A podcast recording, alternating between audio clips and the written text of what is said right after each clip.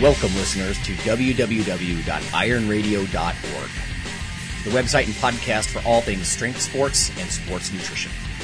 With your hosts, Lonnie Lowery. Remember, Phil is like a gnarled old oak tree held together with scar tissue and bone spurs. Rob Fortney.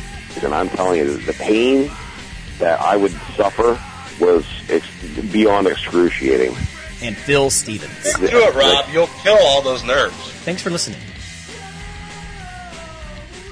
Welcome, ironradio.org listeners. This is Lonnie Lowery. I am an exercise physiology and nutrition professor and a former competitive bodybuilder. Yeah, and this is Phil Stevens. I'm a strength coach. I'm a powerlifter, Highland Games athlete, um, and run Strength Guild. Awesome. Uh, and we have uh, Chad Waterbury, who I'll describe as a neurobiologist and strength coach. And you know, Chad, you can fill us in a little bit with more detail in a minute. Um, this is our second interview with Chad um, because his book on high frequency training, I think, makes some really nice observations uh, about other sports and how they hypertrophy so wildly. And you know, maybe there's actually an alternative to the uh, decimate and recover for multiple days model as far as muscle growth. Um, but before we get to Chad, just quickly, I've got a little bit of um, science news. In fact, I had so much stuff come across my desk this week, I had to almost arrange it by theme. um, so these all, um, some of this is just interesting. Uh, some of this is generally related to body fatness, and maybe it's a good time of year to talk about this. But um, I'll just march through these quickly, and then Phil can uh, catch us up with some reader mail or listener mail. Strength and muscle sport news. Um, this first one says um, low serum EPA to arachidonic acid ratio in male subjects is associated with visceral obesity. Uh, and I don't think I have to tell most listeners to consider their um, their fish oils, but um, Kana Inui, I, I believe is how it's pronounced. Um, this is nutrition metabolism, spanking new, uh, 2013 stuff. Um, I'll cut to the chase. As far as the background, it says a present study investigated the correlation between EPA, DHA, and arachidonic acid, which listeners, that's uh, fatty acid, long chain fatty acid in cell membranes that actually is created partly through omega-6 uh, fat intake, typical vegetable oil intake. Um, and then when you take EPA and DHA from fish oils, it can bump it out of the membrane and change the cellular function. Uh, anyway, findings. This was in Japanese uh, men. Uh, some had diabetes or hypertension or what have you, but it says measurement of visceral fat using bioelectrical impedance and you can in fact do that now if you're not familiar. You can look at visceral fat with BIA. It says they um, they looked at visceral fat and they correlated it with um, the different fatty acids. It says the EPA to arachidonic acid ratio correlated positively with age, um, and negatively with waist circumference. It says stepwise regression analysis demonstrated that age and uh, visceral fat correlated significantly and independently with the EPA to arachidonic acid ratio. In other words, get more EPA in your diet, you're probably going to end up with lower gut fat. Uh, and I think a lot of listeners are onto this idea that um, things like diabetes and visceral adipose tissue, these are very related to a low grade inflammatory state. So this is just more stuff. You know, I mean, the the studies just keep rolling, and I know that fish oils have gotten a little bit of um, negative press in the news, not because they're not safe, because you know, there's always this back and forth in science. Maybe they don't, they're not as great as we thought they were, but you know, they're so pluripotent, and I think it's because we we're actually ex- experiencing a deficiency in these things. So you go seek them on purpose. You know, the, the food industry, McDonald's is not going to provide you with lots of EPA, for example. So, um, uh, gut fat, get it reduced with EPA. It's interesting. Um, now it's just that's just a correlational model, but it's suggestive. Um, this second one is almost kind of funny. I got this through Jose Antonio at the ISSN. It says uh, sildenafil, uh, Viagra, right? Helps helps turn bad white adipose tissue into good, healthy brown adipose tissue. And now imagine, you know, this erection drug because of the blood flow effects, it's actually going to change blood flow into white fat and turn it to brown fat. And listeners, if we've talked about this before, but if you're not familiar, white fat's really, of course, bad if there's excess. But it is an inflammatory tissue, and and brown fat's much more related to um, metabolic rate and heat production and that sort of thing. That's why they're calling it good fat. But this is from um, Medical News Today. Uh, April 2013. So it says, although sildenafil is best known for promoting erections, it may also serve as a weight loss aid by coaxing our bodies to store more healthy brown fat relative to uh, unhealthy white fat. Um, this is from a study that appeared in the FASEB journal. It says there's a growing need for novel treatments against obesity.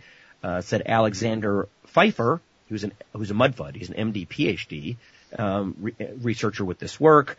Finding new positive effects on existing drugs such as Viagra um, in adipose tissue might help to bridge the uh, period until novel drugs can be developed.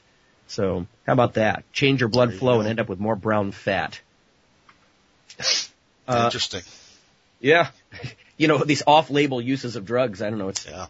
interesting. Well, one of my uh, one of my clients has uh, she has a neuromuscular disorder, and uh, they put her on I forget which one it's called. You you lose blood flow to your extremities and this and that, and they put her on uh, Cialis oh, because they found out that it uh, I guess Viagra messes with your eyes a bunch uh, as well as your well nether region. Um, Cialis uh, has a direct correlation to just muscle tissue, lean muscle tissue. And so she's she's on that. how about uh, that? Interesting stuff. Yeah. Yeah. Yeah, novel uses for these drugs. Yeah. Uh, anyway, it's just kind of entertaining. Uh, this last one, uh, is right along the lines of something we've discussed many times on the show here, but a a lot of listeners know that we're proponents of just walking, you know, good old walking outdoors, weighted walking, whatever. There can actually be some benefits to this. And I, I actually came across this through Twitter. It's from Cardiology Today. Listen to this. Walking and running produce similar improvements in heart health.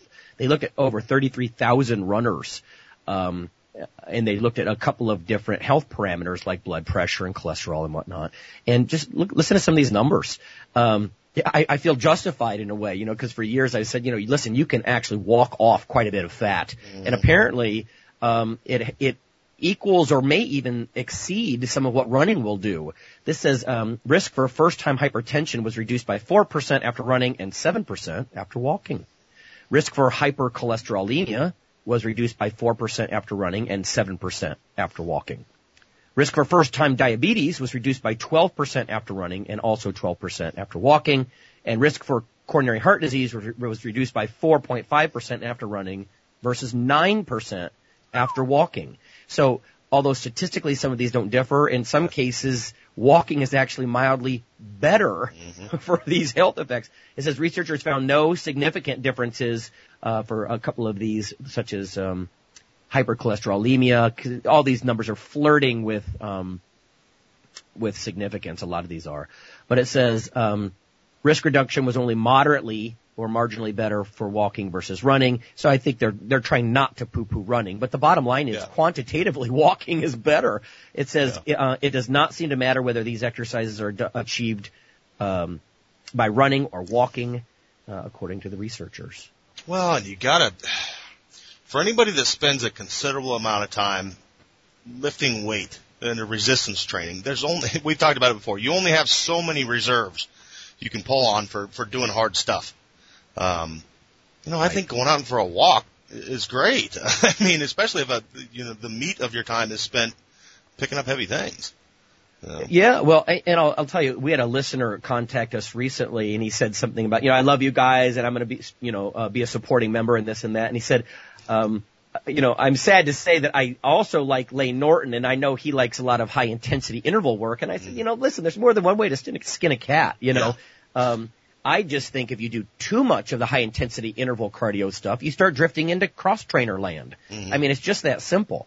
Uh, I'm not saying that you're going to lose a ton of mu- muscle mass. You just got to really uh, be careful, and maybe it's personal preference because, like you, Phil, I want to keep my energy for the weights yeah. you know, as much as I can. I don't want to spend 50% of my time running. And I mean, Yeah. you can look at the literature and it's very clear there's a consensus that if you do too much cardio, too much endurance work, it could hamper strength gains. Yeah. You know, so um I just think you got to be careful with some of that. Yeah. All. Anyway, but you've got some reader. Yeah, I got several things here. N- uh, number one, I want to give um, a week from today. It'll be the first meet for uh, the new lifting federation, USSF. So we got the Kansas State Championship. I just drove down the Monolift this morning, so it's set up. Uh, Oh, I see. I thought you had to take that to get repaired. You were taking No. it down for the meat. I was taking it down for the meet. It's easier to get Oh. it down here this weekend than try and rush and do everything in one week. Um, so it's set up down there. I'll be down there next Friday weighing people in, and uh, yeah, it's looking to be a good meet. We've got at least at least two raw 700 pound squatters coming. Um, couple raw 700 pound deadlifters. I've got a, of course, a group of ladies that's going to come in there and and show a lot of men up. So um, yeah, we've we had a great day today. This was the last squatting day, so had a lot of people hit their openers for like four and stuff like that. So uh, Well, you, yeah, want, it- you like them to hit their openers for a triple, right? yeah, yeah, and, Yeah. and that was a few weeks ago, and you know they've come in and hit it for four and five now. So Oh, uh, yeah. it's a good thing. You know, A lot we of got confidence there. yeah, so we, we've got a lot of strong people coming in, and uh, it should be a good day. I just wanted to give a, a shout out for that. If you're anywhere in the area, come. There's doesn't cost a thing to come watch. So it's at CrossFit Olathe. A buddy of mine owns it, so he's got a lot of space there. Come come see some lifting. And then uh also I want to give another shout out. I'm going uh they're flying me up to the Great White North next month to give a seminar. So I just want to give a shout out for that. I know they've sold a little more than half the spots now. So uh May 11th and 12th we're going to be doing 2 days of hands-on stuff at uh CrossFit Sherwood Park. We're going to be doing squat and bench and deadlift and clean and jerk snatch. All that you can contact Jason Biggeman, J B I G G E M A N at gmail dot com. So, and uh, get a Now- spot up there. Phil, I shouldn't ask you this on the air, but um, so is Rob going to be able to be around during that, or is he not going to be able to attend? He's gonna he's gonna show up. He just doesn't know what time yet. So yeah, he's we've got him on the. uh He's gonna show up, and uh, hopefully we're gonna do Iron Radio live from there, like I talked to you about. hmm so I got to bring my laptop, and we'll uh, we'll host some questions from from the group. That no, I think that's like great. that. I think one of the best um, purposes of podcasts is to do some live events. Exactly. So know, it should be yeah. good. It should be good. And this will be the first time we've uh, any of us have kind of done something in Canada. Rob just kind of hides out in his his igloo. So Yeah, he does. um, get him out and get me up there showing some people what to do. And it'll be a good time. It's Yeah. uh a hundred dollars a person, so it's reasonable. Mm-hmm. So for two days of stuff. Um, other than that, I wanted to give. Uh, we got some some listeners that wrote in.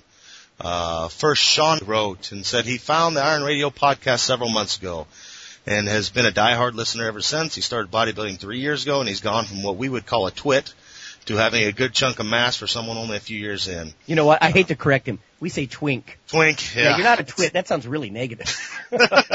anyway, go ahead. We're not that negative. Yeah. Uh, as I am, he, he's two weeks out from his first bodybuilding show. Um, he's loved listening to episodes during my his morning cardio, and on his way back and forth to the gym for workouts and HIIT sessions. Um, he's I also followed Layne Norton. Um, Oh, this is it. Okay. yeah, yeah. So the information you guys provide gives concise, condensed information, and every conversation sums up hours and hours. I've spent researching journals and magazines and talking to others who have been involved in the sports for decades. I'm a huge science lover, and my favorite episodes are those that discuss new research, especially if it teaches me how to optimize growth.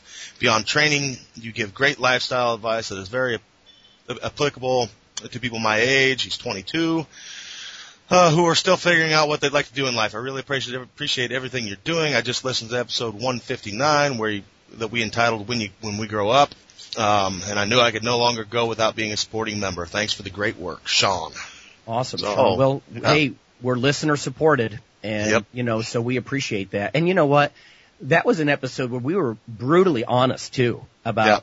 How we fell in love with the different fields, how we, you know, went to school, or how we make money with it or don't make money with it. you know, there's a lot of honesty in that episode. That's a good one, I think. There was. I'd also add in there, you know, good luck on your show and post that thing up on the uh, listener page. Oh Hopefully yeah. we got some people in the area. They can come out to support you. I mean, I know if you if you were in this area and I can get away, I'd I'd come up. So, um, I, I wouldn't be as lean as everybody there, but. so yeah, post that up, and if not, I mean, at least throw up some pictures afterwards. Let us know how you did. So Actually, Uh, Phil, that that brings me to um, remember that you mentioned last episode maybe doing a little contest with people just getting outdoors Yeah. and claiming spots around town. Let's Yeah. sweeten that deal. I'm going to offer um, two mystery gifts uh, for people who send us. We'll, we'll sort of randomly pick the best pictures. Yeah. Uh, send so us something. You don't you know, remember, you, have to go claim a spot and lift on it. Yes, Um, right. It's because Lonnie talked about when he, uh, you guys crested a, a, a hill or something in, in Wisconsin, wasn't it? Oh, it was Or in Minnesota. Yeah, we Yeah. thought about doing that, but I never. I, I mean, I took some pictures, but I ne- you know, we didn't actually lift up there. So uh, If you guys have to take it to the next level. there you to- go. Yeah, you- you- keep it safe, you know. But yeah, send us something with you uh, getting after it like Arnold Schwarzenegger, lifting in Yeah. the great outdoors. And uh, Exactly. Get out in the elements and lift. We'll send you we'll send you a gift. We'll pick the best two pictures. So just post them up on the Facebook page. And our last one here, I just want to give a huge thank you to, to Matt. Um, he's from Seoul, Korea. He, he's a listener. He's been listening for a while, and um, he he listened to our podcast where we talked about the iTunes iTunes problems and server problems and stuff like that. And uh, he threw down five hundred dollars to help us out. So um, That's appreciated. that's huge. It's you know that's I mean that's gonna that that uh, that'll go a long ways to helping us out here. And I mean like I don't think we. I hope we weren't begging for money and trying to get people to you know no matter what we're gonna do everything we can to keep things up. But I mean Well, Phil, you know what? I mean, let's face it. If you listen to NPR or those anything that's Yeah. public, you know, public radio oriented or listener supported, yeah, I mean, there's always going to be a little bit of that. And Yeah. you know, just being transparent, I think, is good because I don't want Yeah, I anybody so, to say, "Oh my God, Iron Radio, it's two days late." Well, relax. We're gonna we're on it. we're Yeah. on, because we have the it. we have such a nice core of supporters. So. We do, we do. So I mean, it, it's greatly appreciated because that I mean, it's it's Lonnie, like Lonnie just said, we're, we're listener supported. That's that's what keeps the thing going. Um, we're not sitting here raking in a bunch of dough from supplement companies and stuff like that. Um, so it's you guys, it's the listeners that that keeps us on the air. So, Absolutely. And that's all I got. You know. Okay. Hey, um, so I just wanted to say thanks again, Chad, for joining us. Oh, I'm happy to be here, Lonnie. Uh, thanks for your patience. I'll tell you what, before we go to break, um, let's just recap, and then we'll get to some new juicy stuff uh, after the break. But uh, let's just have you quickly um, explain who you are and maybe briefly redefine uh, HFT for the listeners.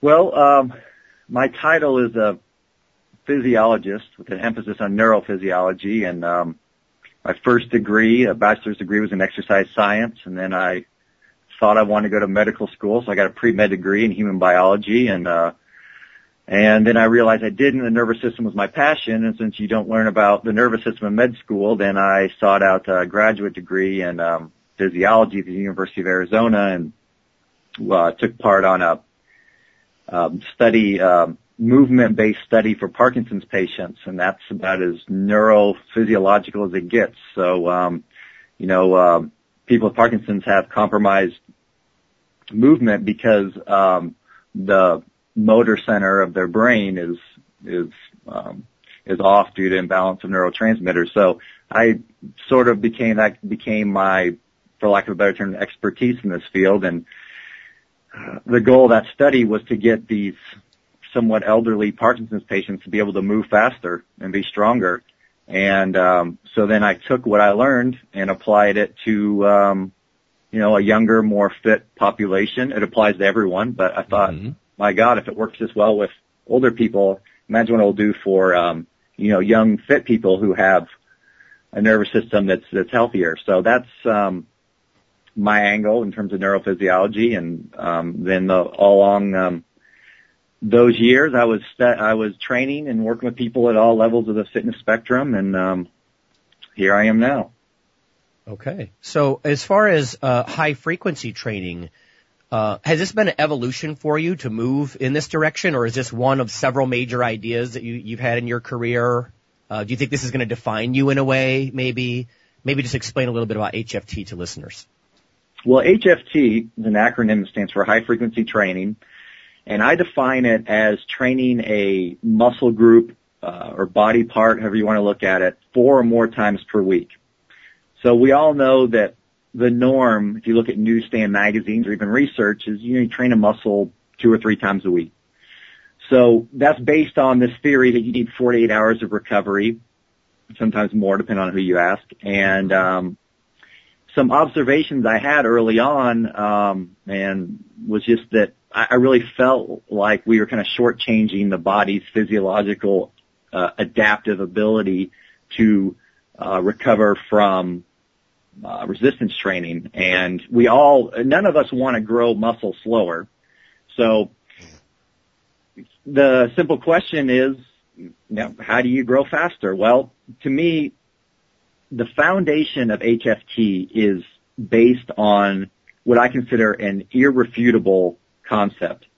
That is, more workouts will lead to more growth. I think we can all agree on that. It doesn't matter if you're the most extreme, infrequent fan where you just do, you just train each body part once a week to failure for one set. You know that 10 of those workouts will produce more growth than one of those workouts. So from my standpoint, it's like, okay, how fast, how many workouts can we get? How can we get an intelligent um, progression set up to where you will grow with each workout, stimulate growth, and then you'll repeat it in less time than you think is is necessary for recovery. And what I've seen over the last 10 years, I've been experimenting with this for the last 10 years. What I've seen over the last 10 years is sometimes it'll just blow your mind of what the body is capable of. And, um, you know, that's what we're going to get into today. Um, because as I said, um, I think we all want to grow muscle faster. And to me, the most logical question, the most logical issue to address is how do we then be able to get more workouts in and not overtrain and not destroy our joints. Exactly. Right. Okay. Well, I'll tell you what, everyone. Um, let's go ahead. We're going to go to break quickly. When we come back, we'll get some more juicy um, information on high frequency training from Chad, and including some mechanisms, maybe progression models, examples, uh, things like that, because there's so much to talk about that we just didn't get to last time. So we'll be back in just a minute.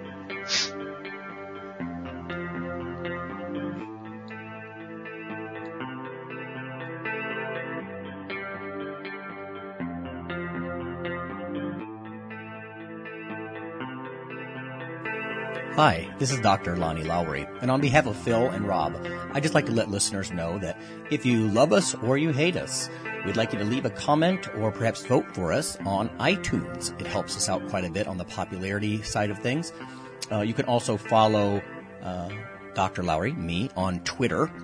Uh, it's Lawnman7 on Twitter if you want to do that. We also have a Facebook page, the Iron Radio uh, listeners page.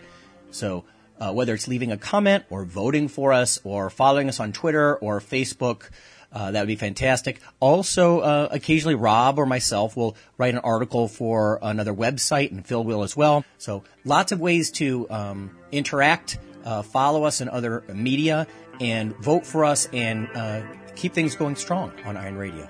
Thanks.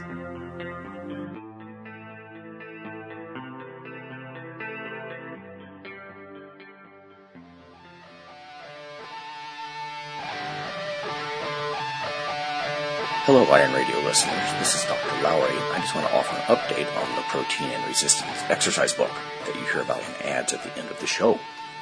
The publisher and I realize that the textbooks have become expensive. This one's $99. So individual electronic chapters have been made available for 20 US dollars. As with Iron Radio, my primary drive here is to get valid, reliable information into the hands of fellow lifters. So if you simply Google CRC Press protein, you'll find the page where the book is sold. By clicking on ebook purchase at the right, you'll be taken to a page with free introductory parts of the book, as well as each chapter in electronic PDF format. There's also links uh, to other sources in this version. So whether you're interested in an academic heavy hitter like Dr. Peter Lemon sharing protein's history in strength training, or you're a biochem nerd like me and you want to just look at chapter two on protein synthesis and breakdown, or if you want to cut to the chase and get to a chapter on using protein weight control or case studies, you can now do so for just 20 bucks. So please check out CRC Press Protein and see which chapter topic may interest you. Thanks.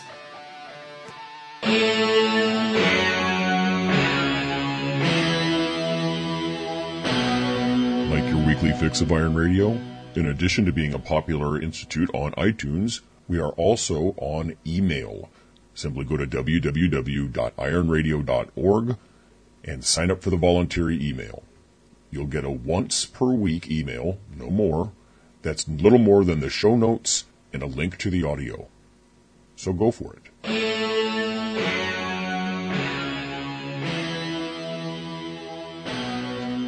Okay, welcome everybody. We're back. This is Phil and Lonnie, and we're spending some time with Chad Waterbury, um, who what I think has done is made some pretty brilliant, actually, observations.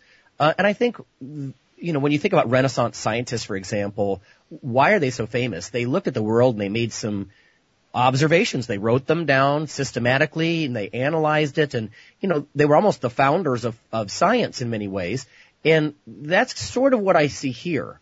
Um, Chad, you mentioned last time that whether it's uh, Cirque du Soleil performers or gymnasts or speed skaters, these guys are doing tons of repetitions and they're huge. Uh, but not just tons of reps in like a continuous uh, event like marathon running, of course, but explosive, right? So you're sort of saying, listen, you can look at some of these other athletes, and this is where I agree with you very much, is they're huge. Like gymnasts have huge biceps. Speed skaters have enormous quads.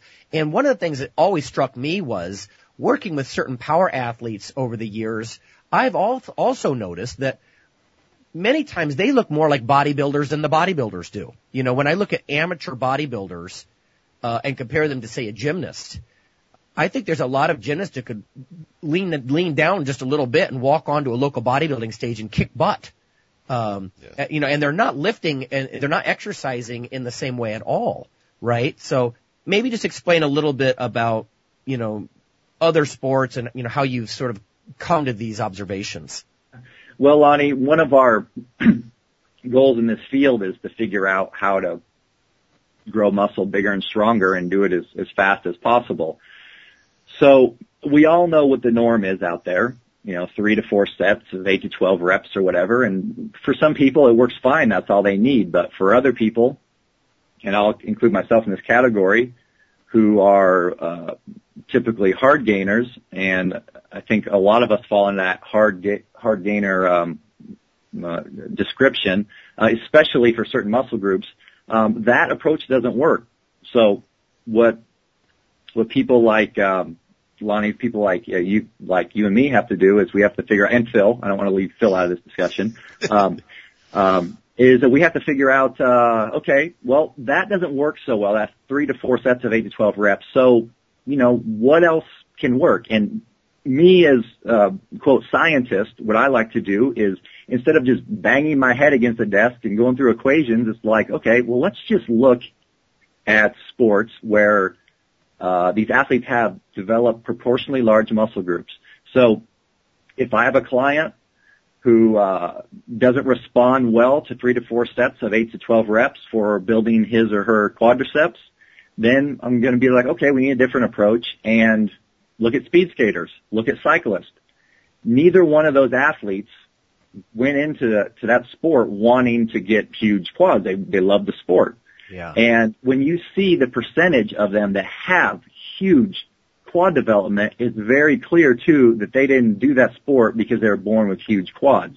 Mm-hmm. I mean, it's, and you can talk to these athletes too and they can just, you know, like, like I have and just explain to you that, my God, you know, I had skinny legs and I started doing speed skating or cycling or whatever it was and my size just blew up. So then it becomes, alright, so what is it that they're doing that is that is different than what the norm is for weight training, and that's how all these observations came to be, and that's what I started to build HFT on. So there's a happy medium though, because if I have a client who wants bigger quads, I can't just say, okay, well, you just need to become a cyclist and start, you know, pedaling a bike for four hours every day like they do. Obviously, right. that's impractical. So how do I bridge that gap? Well, I have to look at it and say, obviously the quads will respond well to very high reps, like zillion reps, you know, because that's what they're doing. So the quads represent a muscle group that instead of doing that 8 to 12 reps, maybe I should do, um, put them on a bike and have them stand up while they're pedaling and give them a lot of resistance and have them do a long set. So this is typically how I'll do it. Um, to get quad growth, as this is one of the mechanisms, is I'll have them do uh, maybe a, a two and a half minute set straight and they will just feel like they're going to die, you know, because of mm-hmm. the, the accumulation of, of the, the acidification of their muscles and such. But that's because they're, they're quads aren't used to it. And then I'll build up that time to go from two and a half to three minutes up to five or six minutes straight. And when I see that, when I see what happens over the course of like eight weeks and I build them up to that five minutes, it is really impressive. Like the, the growth, like some of the fastest growth I've ever seen in the quads is from doing that.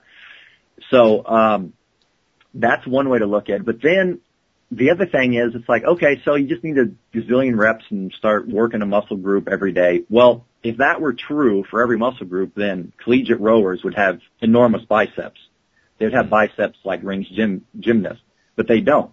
People who do a lot of rowing don't because, um, the biceps, as I've learned, do not respond well to very high sets. If I would do that same um, set of parameters for the biceps that I did for the quads, like a two and a half, three minute set, the biceps would probably, not only would they not grow, they probably shrink.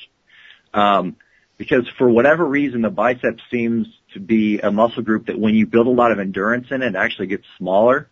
Um, now this isn't the case with everyone, but I, I have seen it enough, um, to know that there is that element, whereas with the quads, I've never seen that.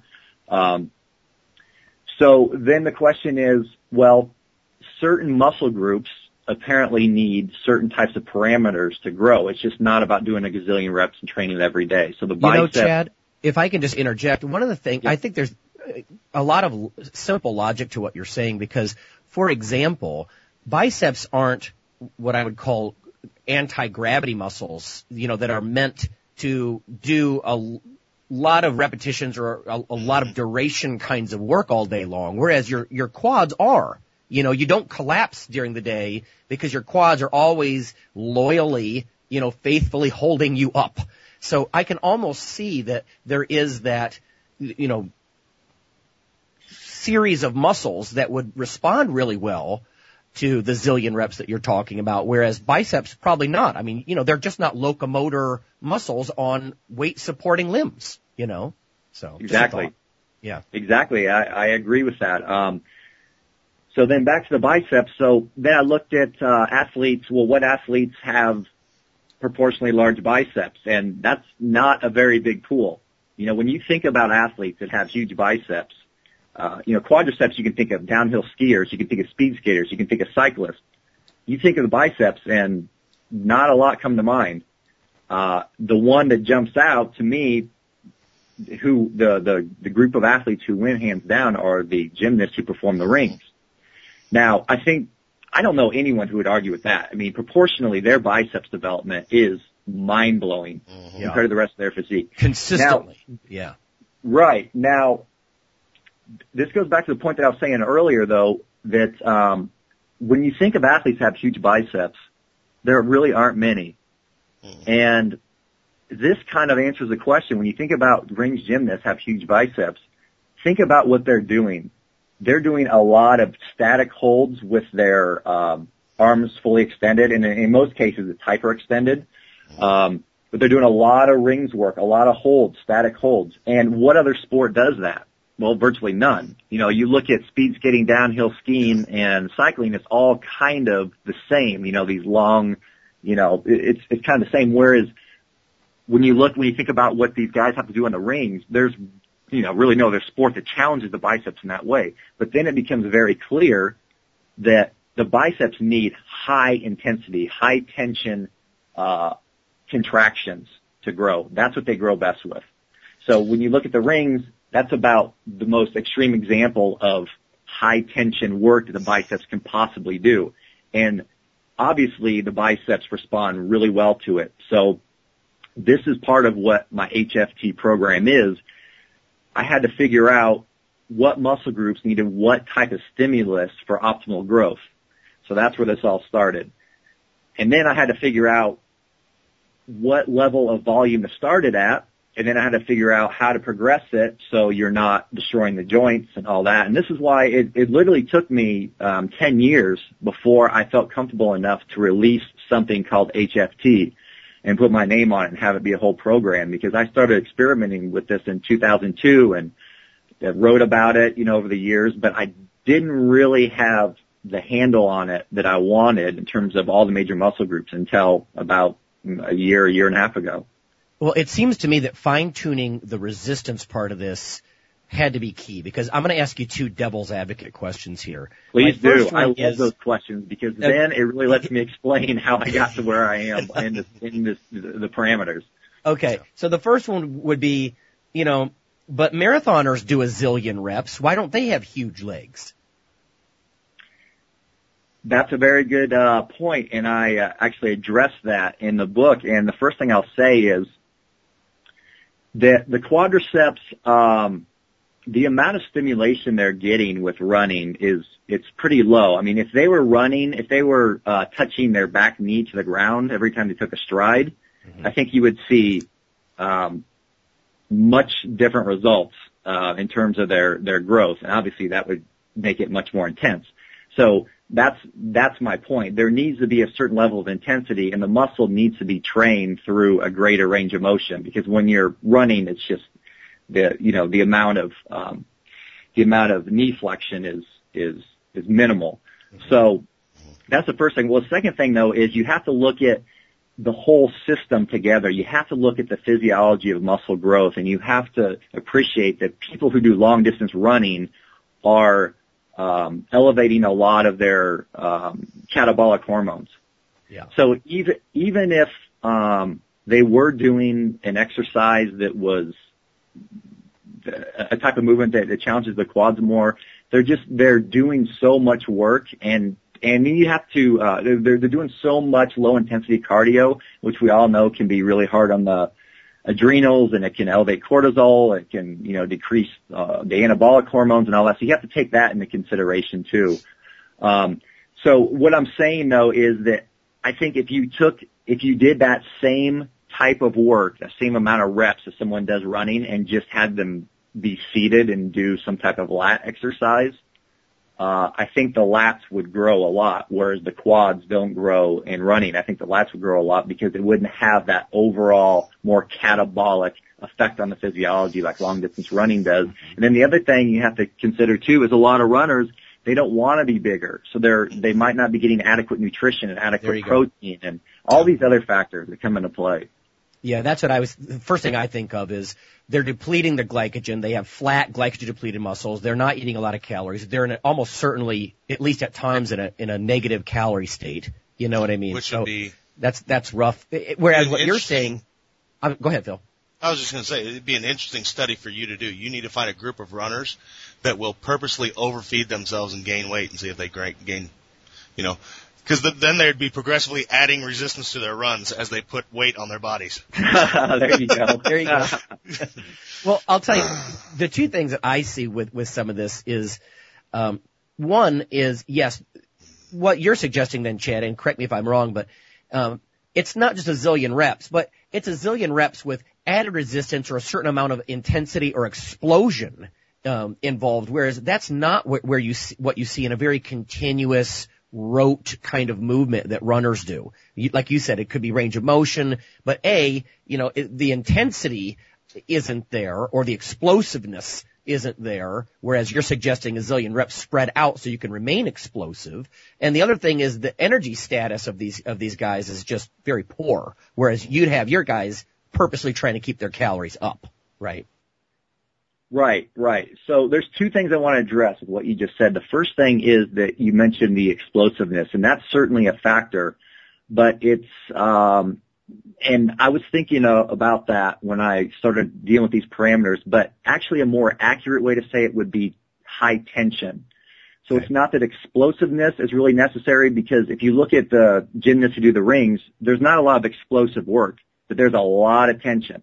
Okay. So I think tension is really the key factor here. And of course, explosiveness and tension, they can go hand in hand, but you can't be really explosive.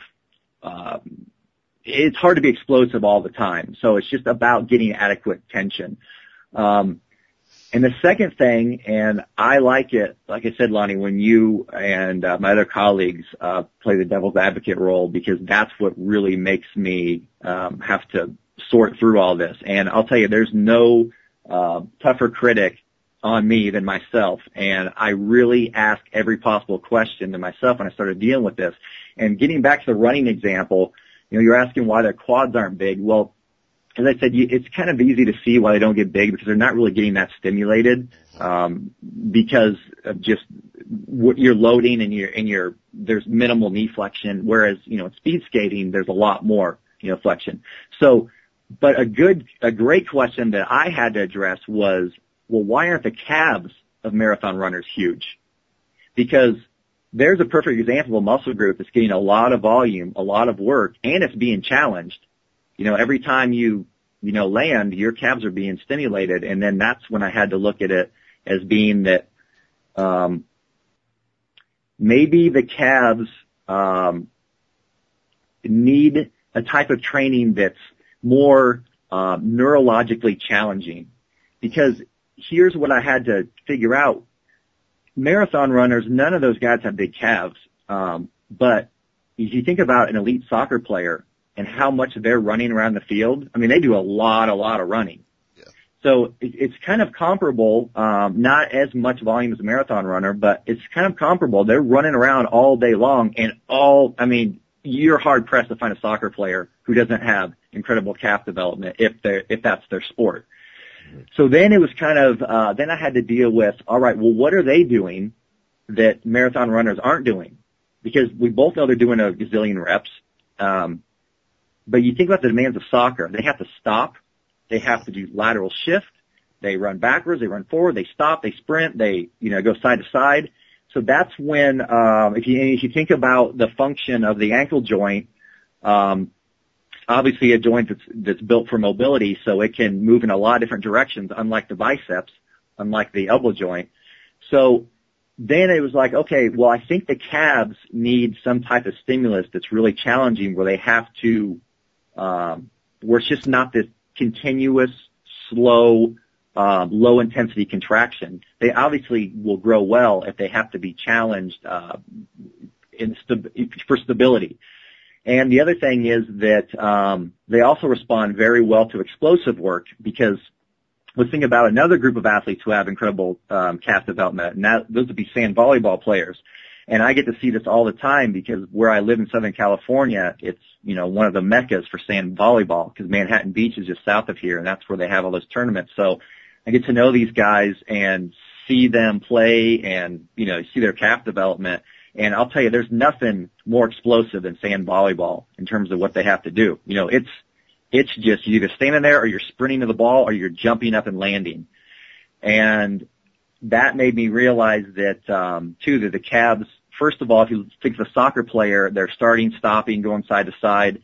Uh, so it's very challenging um, neurologically, very challenging stability, and then the calves respond very well to um, explosive work and especially eccentric loading. I think um, a key component of that for people who do a lot of jumping is the landing phase. Um, and that eccentric overload and that yielding effect that the calves uh, respond well to for growth. Mm-hmm. I'll, I'll tell you one of the things that I'm I'm sort of detecting that you're saying is whether it's you know the high tension on the biceps in a gymnast or the the high degree of you know leg flexion in a speed skater or like what you're talking about with calves there seems to be a, a necessity for novelty in some of this. I mean uh, running you know is a locomotor pattern that everybody's sort of built to do mechanically you know, and there's nothing that novel. But now when you're hopping on one leg and like you said, you're changing locomotion backwards, laterally, all this in soccer, you're doing something that's not an everyday event. You know, certainly guys on the rings with all that intensity in their biceps. These are, these are more novel, you know, as opposed to something that's almost God given in a way, for lack of a better saying that, you know, but, um, anyway, that, that was just a thought that I had. Let me ask you one other one. Now, here's a devil's advocate question. Uh, and Phil, you can chime in on anything that you uh, think about this too, of course. But um, so, if frequency is very important, if the number of repetitions, either under you know a fair amount of intensity or explosiveness, one or the other, is important, um, would this mean that whole body circuit training, if you could do it four or five times a week, would actually be superior to heavy lifting? What do you think?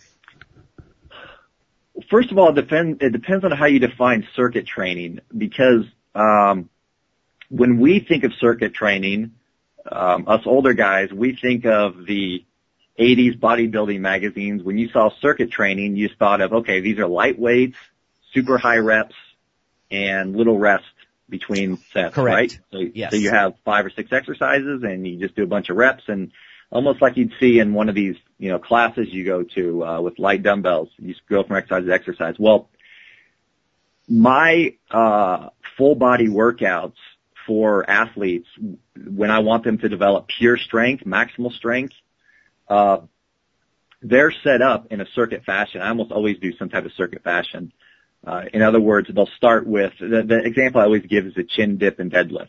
So it's one of my one of the my favorite circuits. So that chin dip deadlift, I can arrange that for pure maximal strength. I can arrange it for endurance. I can arrange it for uh, hypertrophy. And how I arrange it just depends on how much rest I put between the exercises, how much load they're doing for the exercises, and how many reps they're doing. So, for instance, for pure maximal strength, you could do um, three reps of each exercise. So you do three reps of the chin up, and then you might rest a minute and do three reps of the dip, rest a minute, and do three reps of the deadlift, and then repeat that three to five times. That's a maximal strength workout, but that's a quote that's quote like circuit training in a lot of people's mind. But I don't want to I don't want to hammer too much on the semantics of this because um, I I understand your point. Um, what you're saying is, you know, so would circuit training be great for HFT? Well, what I'm But what I'm my- really getting at here is, you know, based on the mechanism here, that if if someone does, let's say, use 60% of their one rep max, and they go, you know, through a progression of, let's say, machines, you know, but they they are in fact doing it four or five times a week. Um, that would be more frequency, more reps. Are those guys going to be bigger than the heavy lifters that recover a lot? Well, yeah, I mean, the, the short answer is yes, but, but if you threw in, the, like machine exercises and all that, and I'm, I'm immediately like comparing them to guys who are doing a heavy deadlift and, you know, heavy push presses and all that. So Yeah. if we compare apples to apples in terms of exercise selection, um, yes, just stimulating the muscles more, more often will lead to more growth. Um, so yeah, if we, if we just simplify and say that a guy who's lifting heavy and um, let's say train his back once or twice a week with heavy lifting is not going to grow as fast as another guy who's training his upper back uh, four or five times a week with let's say 60% of his one rep max if the parameters are right, and that's why that's why I didn't again, this took 10 years to put this all together because everything I say when I'm explaining this is like, well, but there has to be the right amount of volume, there has to be progression, there has to be all these other factors. But generally speaking, yes. And the reason is because it goes back to the mech- mechanisms that lead to muscle growth. And I think this is, um, a really important factor I want to get into, uh, Lonnie and Phil that I, uh, we didn't get into last time. The question is, well, how do, how does muscle grow? And we know that after a challenging bout of resistance exercise, our muscle fibers are damaged and they need repair. And that repair process starts from a group of uh, muscle stem cells or satellite cells. And these normally just sit quietly in your muscle, but once the damage occurs, then these satellite cells get activated, rush to the site of damage, and then they initiate the muscle growth and repair process. So that's what happens after you do a sufficient workout with resistance training. So the fibers are damaged, the satellite cells rush to the site of damage, and then they uh, they donate uh, nuclei where the muscle fiber then can grow. So the issue then is that's the repair process. That's the repair and growth process. So then the question is, how many times can you do that and not totally burn yourself out? Or you can look at it the other way and say that stimulating that process twice a week is not going to be as um, effective as stimulating that process five times per week, provided you can recover. So that's why I say that even if you're lifting heavy, yeah, you lift heavy, you do a lot of muscle damage, you're going to have the satellite cells go to the site of damage, donate the nuclei, but you're going to do that twice a week. The guy who does it four or five times a week, he's going to have that process happen four or five times. And this is just not you know, this isn't just all hypothesis. I mean, I've seen this time and time again, and sometimes I have to use extreme examples, but it still gets the point across. Um, I was looking at uh, a guy who had severe dysfunction. I wasn't, he wasn't one of my clients. I was actually looking at a paper on this. Um, and he had uh, his essentially his left glute and hamstrings shut down completely. So you know, walking hip extension was like his hip extensors were just not they were just not functioning on the left side. So essentially, what happens? We all know the body is the most um, it's it's the the biggest compensatory machine there is. It's just going to find ways to compensate when things aren't working correctly. So essentially, what happened on his left side is since his glutes and hamstrings couldn't extend his hip, his calf had to essentially start working as a hip extensor. And I know that sounds weird because, you know, the calves aren't anywhere near the hip, but that's essentially the role his calf, his, his left calf was going to have to play. And his left calf grew so big so fast because of this extreme amount of tension and work it had to do because it didn't have the glutes and hamstrings helping it that he had this proportionally large left calf. So this, again, that's an extreme example, but it just goes back to the point that if you work a muscle more often and it has sufficient tension, it's going to grow faster and it can grow really fast. But, you know, you don't want to push it too, too far too fast because then you can, you know, uh, injure a joint and things like that. But this goes back to this repair process and it seems based on research that, uh, mechanogrowth factor, MGF, is, um, what's really important for replenishing this group, this group of satellite cells. Um, it's hypothesized that one of the reasons why older people have uh, less muscle mass is because they essentially have less MGF in their muscles. So, um, and MGF again is responsible for uh, replenishing this pool of satellite cells. So, um, which is essential for the growth and repair process. So some really interesting research by um, Doctors Hill and Goldspink. Um, they were looking at MGF. They're kind of the, the pioneers in all this, and they took these people, these older individuals, who expressed less MGF, because again, it seems to be a, a something that decreases with age, and they uh, restored their MGF levels through intramuscular injections, and they found a marked increase in strength and muscle mass.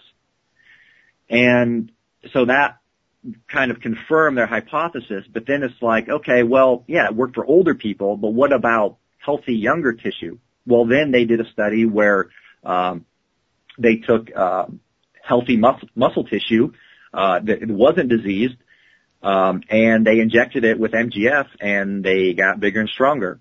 So this, you know, there, there's no certainties in research, but this pretty much is, is as much as you can um, leads to the statement that if you increase MGF, then you'll increase muscle mass.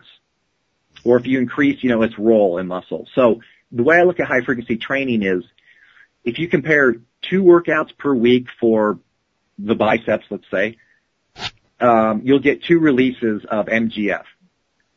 Um, you'll have two repair processes. If you can do it five times, then you're going to have MGF released five times and um, you know five re- growth and repair processes. So to me, it's just kind of a numbers game. It's just like just makes perfect sense. It's like okay, well that's who knows if MGF is a key player, if something else comes in science, but all we can do is uh, talk about what research shows, what the latest research shows, and that's if people want like a scientific explanation, that's about the best one I can give them is that these pulses of MGF help lead to more muscle growth. And the pulse only happens after you do resistance training. So if you can do more bouts of resistance training for that muscle group, then you're going to get more pulses of MGF and then you should uh, create more growth. I think it's it's a good bit of education for listeners to hear that. Usually I think when when we think about anabolism, our thoughts immediately go to systemic testosterone or GH or maybe something that's catabolic and we don't want too much around like cortisol, but I think it's educational to actually think about local expression of growth factors like this, you know, and it's not always a systemic endocrine thing, but it could be a paracrine or an autocrine thing that's going on with all this, right? Absolutely. And we all know that the physiology is a study of how all these, all the systems work together. So it's never going to be just one or the other. It's never going to be just the endocrine system or just what's expressed in the muscle. They all play a role. But we're going to assume that the people who listen to this are educated in, uh, in, in nutrition, thanks to your guys' great work, and they're going to have adequate um, protein intake and healthy fats and glycogen and all that. So we can just assume that in, in that part of the system, it has the tools it needs. So then, uh, or the building blocks would be another way to look at it. The building blocks that are available to build your muscles bigger, but now we have to give uh, the physiology a reason to um, start this growth and repair process more frequently, and that's you know, where. and just as evidence for what you're saying, I think if we did blood draws, and I haven't seen research on this, but let's say we did a blood draw on the testosterone levels of gymnasts. I don't think you're going to see that gymnasts, you know, and let's face it, I mean, biceps, yes, but vast ranges of their upper body are very hypertrophied. I bet you're not going to see extremely high testosterone levels in all these guys, and that suggests that it might be something more local, you know. So. I would agree. Yeah. Yep. I would agree. Um, I mean, especially because, um, you know, these guys, and I'm around, I'm around them every week, uh, multiple times every week, and I'll tell you that, um, you know, staying clean in that sport is, it's really, really important because, um, what, what I'm getting at, Lonnie, is, you know, in bodybuilding, things like that, of course there's rampant drug use and all that.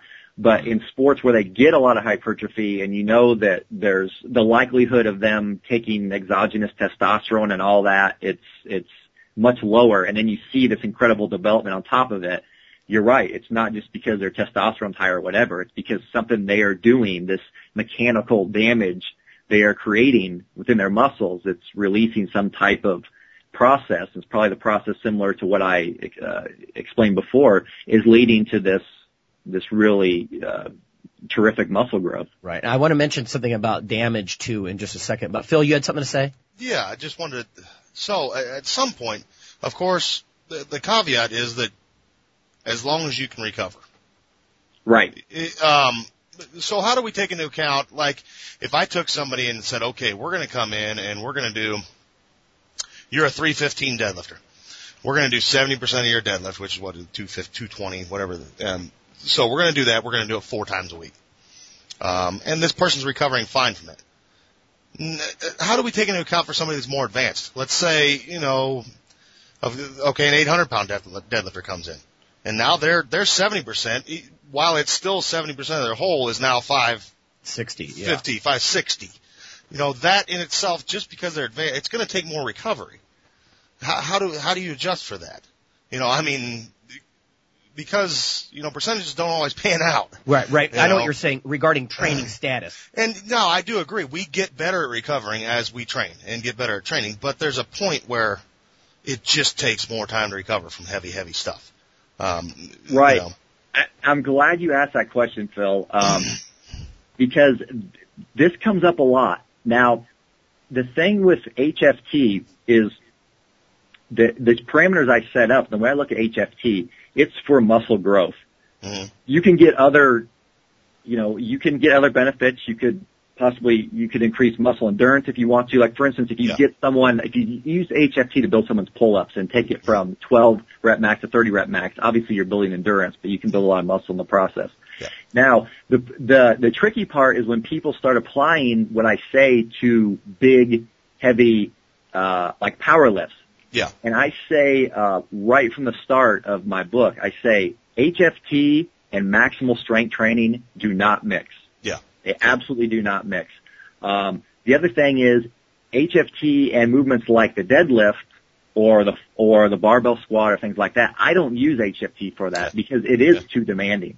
Um, it has to be HFT is going to be more appropriate. It's not for uh, like having a power lifter increase his deadlift. It's more Mhm. appropriate for he wants to add muscle to Yeah. his hamstrings or his glutes or whatever for whatever reason. And then I have parameters set up to address that because you're right.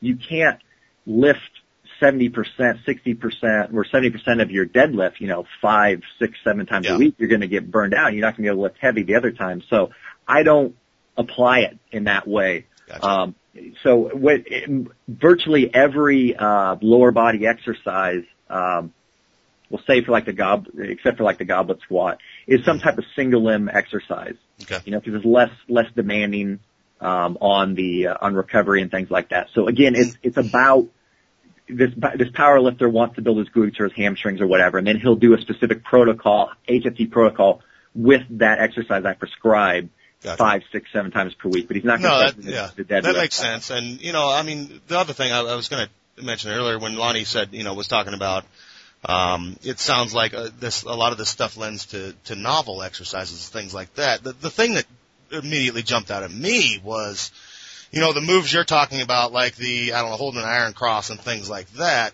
Um, when you break it down into a physics aspect, it seemed a lot like what I do, say, with my power lifters and things like that. When we purposely uh, we do a good morning or something like that. We're we're adding we're adding load by purposely putting somebody in a in a from a pure physics point of view in a worse position because the bar is shifted way out from their center of gravity and things like that. So we're increasing the intensity without putting more load on the Right. bar. The resistance arm. The, is the resistance arm is a lot longer. Um, no, and that's that was interesting hearing that. You know, doing holds and things that these guys these guys' arms are, are purposely, and that's where it kind of instantly hit me that you know it's it's upping the amount of of assistance work we do, type of thing. Um, for growth, because I mean, from a people, a lot of people don't realize this, but you know, a lot of the work powerlifters do, especially in off season and things like that, and strength athletes, is is to get bigger, and, and you know, um, you know that more tissue is going to be more stable, and a lot of that stuff we do is a lot of reps and, things that, in, in very precarious positions like that. But no, interesting. So Um, I, w- I just wanted to make a quick comment about the injury thing. Well, in my dissertation, I actually uh, I put people through extreme eccentric uh, muscle tr- trauma, you know, micro trauma. I had them run downhill for um, 45 to 60 minutes, and and we were actually looking how long it took for you know the different physiological variables to recover. And some of the stuff didn't recover for three, four, even five days. Some of the the leukocyte subsets, white cells, uh, monocytes in particular, still weren't reset. Um, so I, I think one of the, one of the keys with a lot of this stuff is, like Chad is saying, it, it takes a long time to sort of fine tune these progression models because if you get too intense, and I can appreciate too intense from a nervous system approach, um, but even from a tissue damage model, uh, you'd have to be careful on some level with how you um, try to progress this because you could even end up with you know such a such a, a mass of you know uh, scrambled muscle fibers under the Oh. microscope and infiltrated white cells and everything that you could end up with uh, you know really long recovery times if you didn't you know, progress it properly. I think. Yeah, but I will say this on top of that, even with all this experimentation and research and all these clients I've worked with for the past 10 years doing these HFT protocols and trying to fine tune them, I will say this though, even with me starting them out on relatively low volume and slowly building up the volume and then slowly building up the frequency, the first two weeks when you do HFT for a body part, let's say again you want to build your arms and upper back and you use the pull-ups and I have you start doing the pull-ups four or five times per week. First two weeks, you're going to be sore all the time in those muscles. You're going to be fatigued. Your strength is going to drop some workouts. It's, it, the first two weeks are tough, but then, and this is like across the board. This is older, younger, fit, less fit. It's the, like the two week mark. There's like something magical that happens. And then you can just start doing the pull up like on a daily basis and you never get sore. You never get sore and you can, uh, just keep increasing the volume again in a systematic way. And then your recovery, your local recovery ability for reasons I can't explain yet because the research just doesn't show it. I mean, I could, Yeah. I could hypothesize about, you know, increased capillarization and increased expression of certain genes in the muscles for local muscle recovery, but it, it doesn't matter. The bottom line is after about two weeks, then people, I've received so many letters, people are like, God, I can't believe I'm just, I don't even get sore anymore. I'm doing bite, I'm doing pull-ups every day and I don't even get sore anymore. And, uh, I, uh, uh, two years ago, I did, um, uh, pull-ups every day for 187 days straight. Um, I did I did pull-ups, push-ups, and lunges every day for 187 days straight. I stopped started January 1st and uh, went until July 1st, my birthday, and I just built up the volume. Um, I started with uh, 20 reps of each on day one, just added a, a rep all the way um, each day, and uh, yeah, I, I was the same thing. I mean, about four weeks into it, no matter what I would do, uh, for the pull up, no matter how hard I could train it, if someday I just wanted to go really heavy and do a lot of volume and reps, I wouldn't get sore. And it was Yeah. so cool. And my upper body development was, it was just, people were saying, I had, I got some interesting comments about just Yeah. how fast my upper body was growing from all that. And it's, it's just, it's very cool. It's very cool. But this gets back to my point though is regardless of all this, the first two weeks, the first 10 days, it's, it's, you're going to feel sore, you're going to feel fatigued, but then once the body starts to catch up, uh, it's, it's going to be uh, uh, pretty cool. So this gets back to the point that you were saying, Lonnie, is, you know, you look at, uh, you do this study with this eccentric overload, this downhill running, and you see this muscle damage, and you're looking inside of it, and you're like, oh my god, you know, it's taken four or five days for the muscle to recover. But it, it almost might be like, uh, the addition of doing, um, MRI or, or as soon as the, the low back doctors will be, were able to view someone's spine and discs, they're seeing all this damage and all this mm-hmm. potential dysfunction. They didn't realize that, well, that's actually probably normal. You know, it's, you're expecting it to look like how it shouldn't look. You know, there should be, there, there are sometimes some disc bulging and all that. It doesn't need it. And with this, with this research you're doing, you know, people's muscles are still damaged, but like with HFT, you're going to be training it again before it's fully recovered the first few weeks. Right. And it's that mechanism that forces the physiology to upregulate its local repair processes. Because as I say, if you train a muscle group twice a week, it has no reason to recover faster than twice a week. Yeah. Mm-hmm. No, Yeah. hell, I mean, you see that in the real world. I worked concrete for a lot of years. The first two weeks I did it, it was horrible. Yeah. And then you get real good at it. Hey, then, guys. yeah, like you said. Let me So. let me offer this, Chad. If you ever want data, I actually uh, did a sort of a validation work, and we're just about out of time. But Priscilla Clarkson, listeners, if you're interested, she did a lot of work with repeat eccentric trauma and looked at a lot of the same things that we're talking about here. And um, you know, weakness, soreness, white blood cell infiltration, swelling, all this sort of thing. And I, I actually did that with repeat bouts uh, with using negatives in the squat. Um, and you will see that what, what her group calls an armor plating effect, whereas they can look at tissue damage markers like creatine kinase, you know, classic things. And, um, they go down with, with successive insults, you know, if, if you want to call it that. And, uh, we actually looked over the course of, uh, months in between and Indeed, when you keep exposing someone to that same kind of what was initially a brutal stimulus, um, they don't keep dumping enzymes like creatine kinase into their blood. They don't get as sore. They don't get as swollen. And that whole armor plating effect thing, you know, I just saw it firsthand. I mean, I just thought that was very cool. So what Chad's saying is, is very true. I mean, uh, in research, when we look at eccentric trauma, we're often taking people and we're exposing them to the, to the exercise about once. Yeah. Um, you know, but that's what's cool to look actually over a series of months because you really do see that armor plating effect. That, I'm you know, sure we've all seen it hundreds of times with, you know, you get a new client who hasn't done anything in 10 years. I don't care what, I can make them walk in here and they're sore the next day. But a month later, they're doing five times that work and they're not sore. Right. Like we always say, you know, the body is such an adaptive machine, like Yeah. Chad was saying. So, So- yeah. And I'm sure that there's some element of protein synthesis upregulation that helps with the body, helps the body deal with this, uh, or create this armor plating, because that's what HFT is all about. Making the muscle work more often and then it, having the, the muscle, having the body add muscle tissue in the process, and that's the great side effect. And, you know, the last point I'll say is what we all like to talk about are guys who train in prison. There you go. You can always go back to that. You know, terrible nutrition. They're doing like the same things day in and day out but they're obviously, you know, muscle growth can take place. Your body can adapt and you can grow muscle even in those terrible conditions nutritionally, you know, training very frequently. Right on. We'll have to ask Rob about that. he watches those guys do that. He's a, he's a guard, right? He's a prison guard. Yeah. So, So, okay. right, guys, that's it. We All right. Yeah, we are, we are over a little bit, Chad. So thanks so much for coming on again. We really do appreciate it. Oh, it's, it's my pleasure, guys. I'll come on anytime. I love talking to you both. Oh, we'll uh, we'll we'll tap you on different topics when we need your expertise because I mean, there's Yeah, so much sure. with power and strength that's neural, uh, you know, and my focus is just not neural, you know. Yeah. So we may have to uh, watch for the bat signal. We'll Yeah, call there one. you go. All right. I'm here for you guys. Talk to you later. Thank you.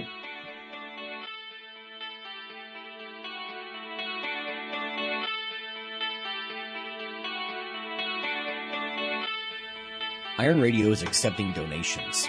If you like what we do, the professors, the scientists, the bodybuilding show promoters, the athletes themselves in powerlifting and bodybuilding, um, please consider making a donation or maybe buying something from the ironradio.org uh, store. Uh, we also are accepting supporting members. So for $4 a month, which is frankly less than the bank sneaks out of your account in fees, you can step up and support a form of sort of public radio for the bodybuilding and powerlifting and strength community. Hey, IronRadio.org listeners, this is Lonnie Lowery, and I'm just bringing you a sneak peek only for Iron Radio listeners at this point. If you Google CRC Press, Lowery, L O W E R Y, and protein, you can be some of the first people on the planet to see this book. It's specifically for strength athletes, everything on the safety of high protein diets, the efficacy, the dosing, the types, practical applications and case studies. This is a textbook. It's not what I would call an industry book. This is not pseudoscience. This is the state of the art science. And if someone wants to critique you on your extra protein intake, this will be something you can hold up and say, this is what the liter- literature says about stressed kidneys or bone loss or gout or dehydration or increased muscle mass over time or leanness or what types are best. This is the ultimate source in one place. Little disclosure here I do make a single digit percentage of royalties on this book. It's such a low amount, however. Obviously, I haven't done it for that purpose. I did it because, like you, I want to have something I can hold up in one place that's modern literature instead of what a, perhaps a health educator might tell you about the benefits and the potential concerns, if there are any, on ample protein diets specific to a population like ours. Thank you. The Iron Radio podcast and all of the audio on ironradio.org is for informational purposes only. If you're interested in starting a diet or exercise program, it's important to check with your physician. Also seek the help of registered dietitians, athletic trainers, and qualified exercise physiologists in order to make the progress that you need.